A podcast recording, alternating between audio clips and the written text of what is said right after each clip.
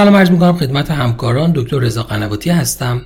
در ادامه این مجموعه چهار قسمتی در مورد داروهای مهار کننده PCSK9 و با تاکید بر داروی ولوکوماب بخش چهارم و پایانی این مجموعه رو خدمت شما ارائه می‌کنم.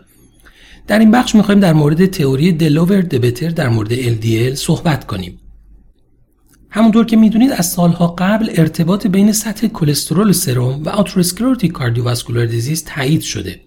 مطالعات متعددی نشون داد که کاهش هر یک میلیمول در لیتر در میزان LDL به میزان 22 درصد باعث کاهش در میزان ریسک حوادث قلبی عروقی میشه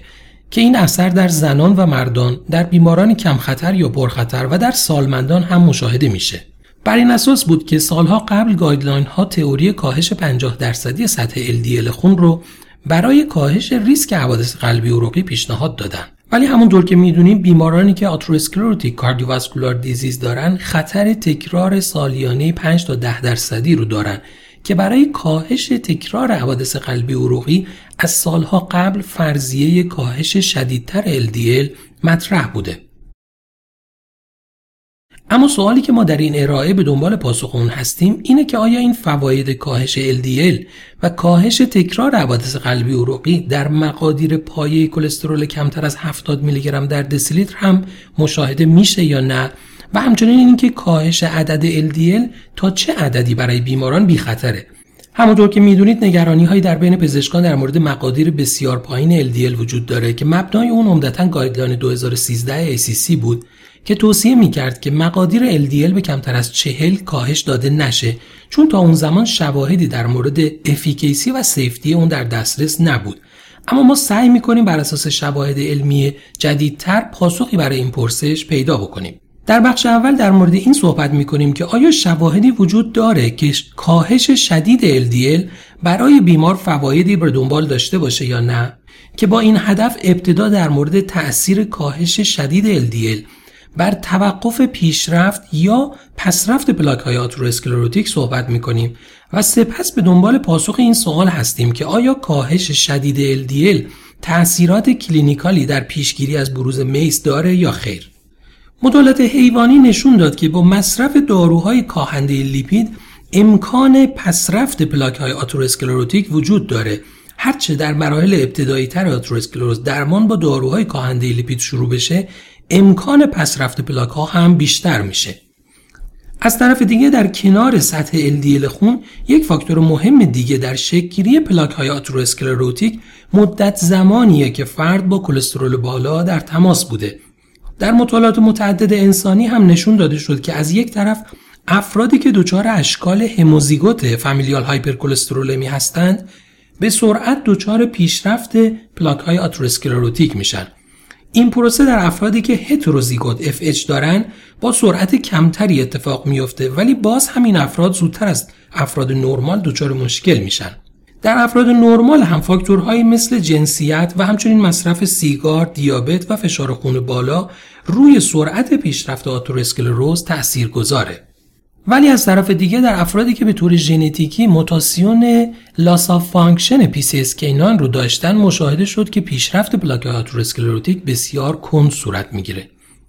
همچنین در بررسی های انجام شده با کمک IVUS در بیماران atherosclerotic cardiovascular disease مثلا در مطالعه REVERSAL نشون داده شد که درمان با پراواستاتین با دوز 40 میلی گرم به عنوان moderate intensity statin therapy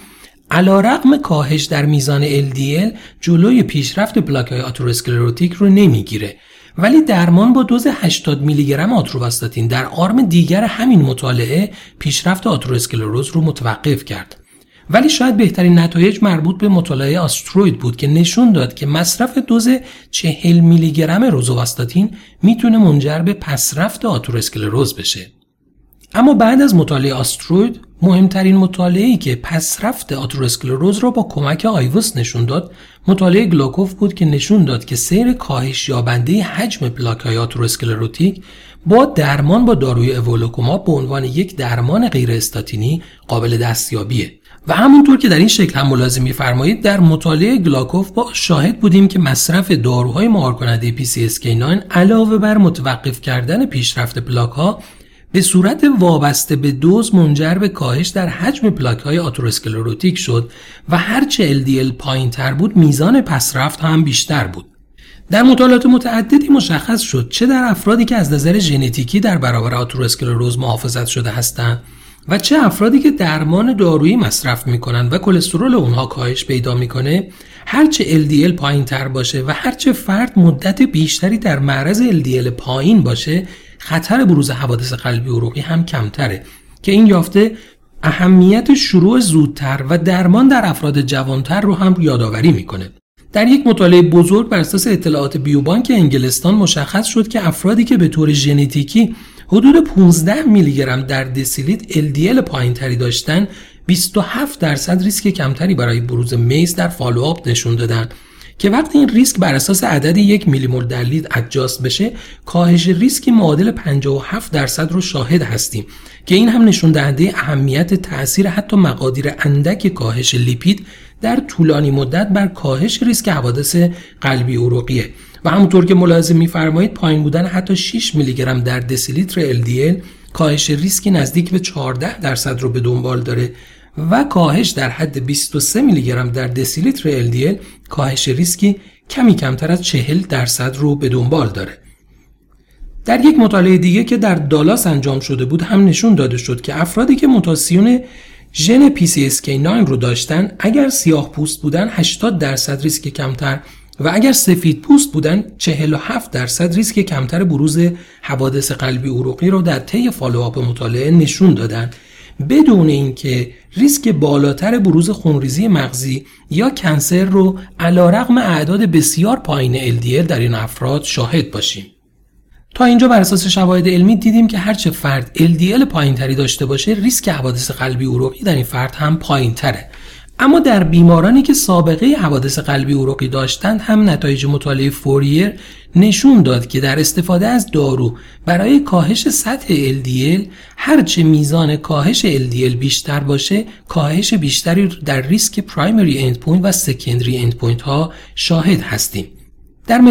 های انجام شده از مطالعات قبلی در زیرگروهی از بیماران که از ابتدا LDL پایه کمتر از 70 داشتن هم نشون داده شد که کاهش بیشتر LDL منجر به کاهش ریسک حوادث قلبی عروقی میشه و این کاهش ریسک حتی تا اعداد 21 میلی گرم در دسیلیتر هم ادامه داره.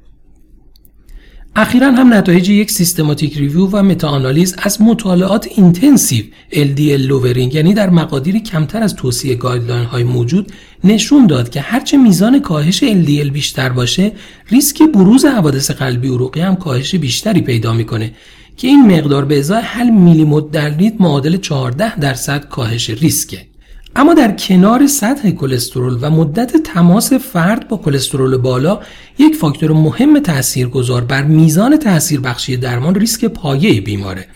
بررسی نتایج مطالعات مختلف نشون داد که در افراد وری های ریسک و افراد های ریسک حتی در مقادیر پایه LDL کمتر از 70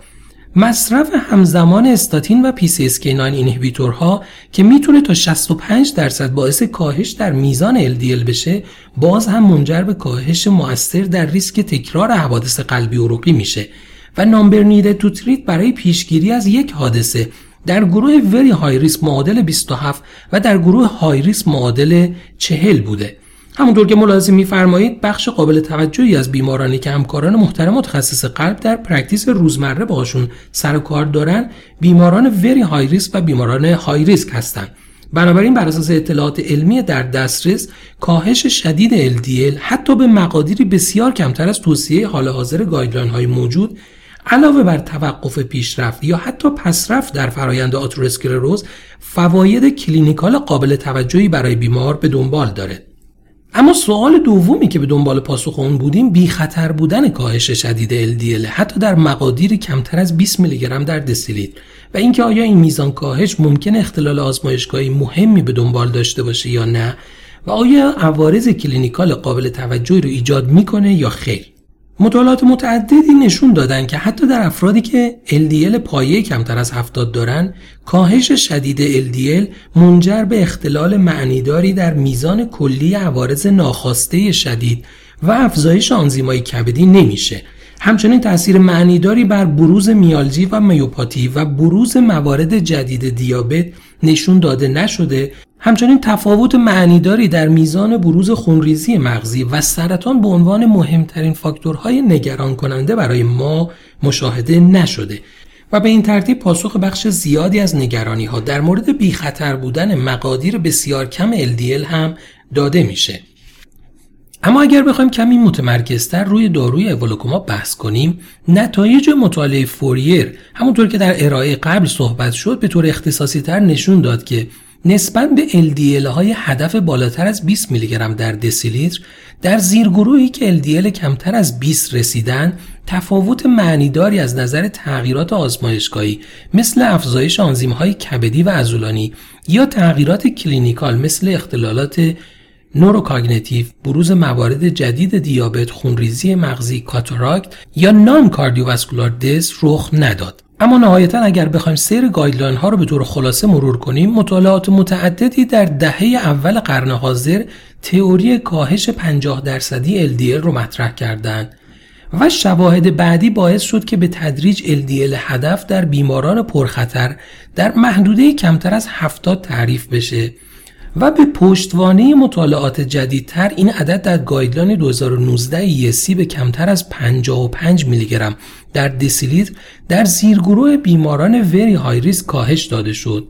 و با توجه به شواهد قابل توجه اخیر بویژه بر اساس مطالعات متعددی که در مورد PCSK9 اینهیبیتورها انجام شده در حال حاضر حتی اعداد کمتر از 20 میلی گرم در دسیلیتر هم برای ما نگران کننده نیستند. و البته یک تئوری که برای آینده مطرح هست تئوری زیرو LDL که در مجامع علمی در حال حاضر مورد بحثه و باید منتظر باشیم و ببینیم از نظر سیفتی و افیکیسی چه شواهدی برای اون به دست خواهد اومد و اینکه آیا آینده درمان LDL عدد صفر خواهد بود یا خیر.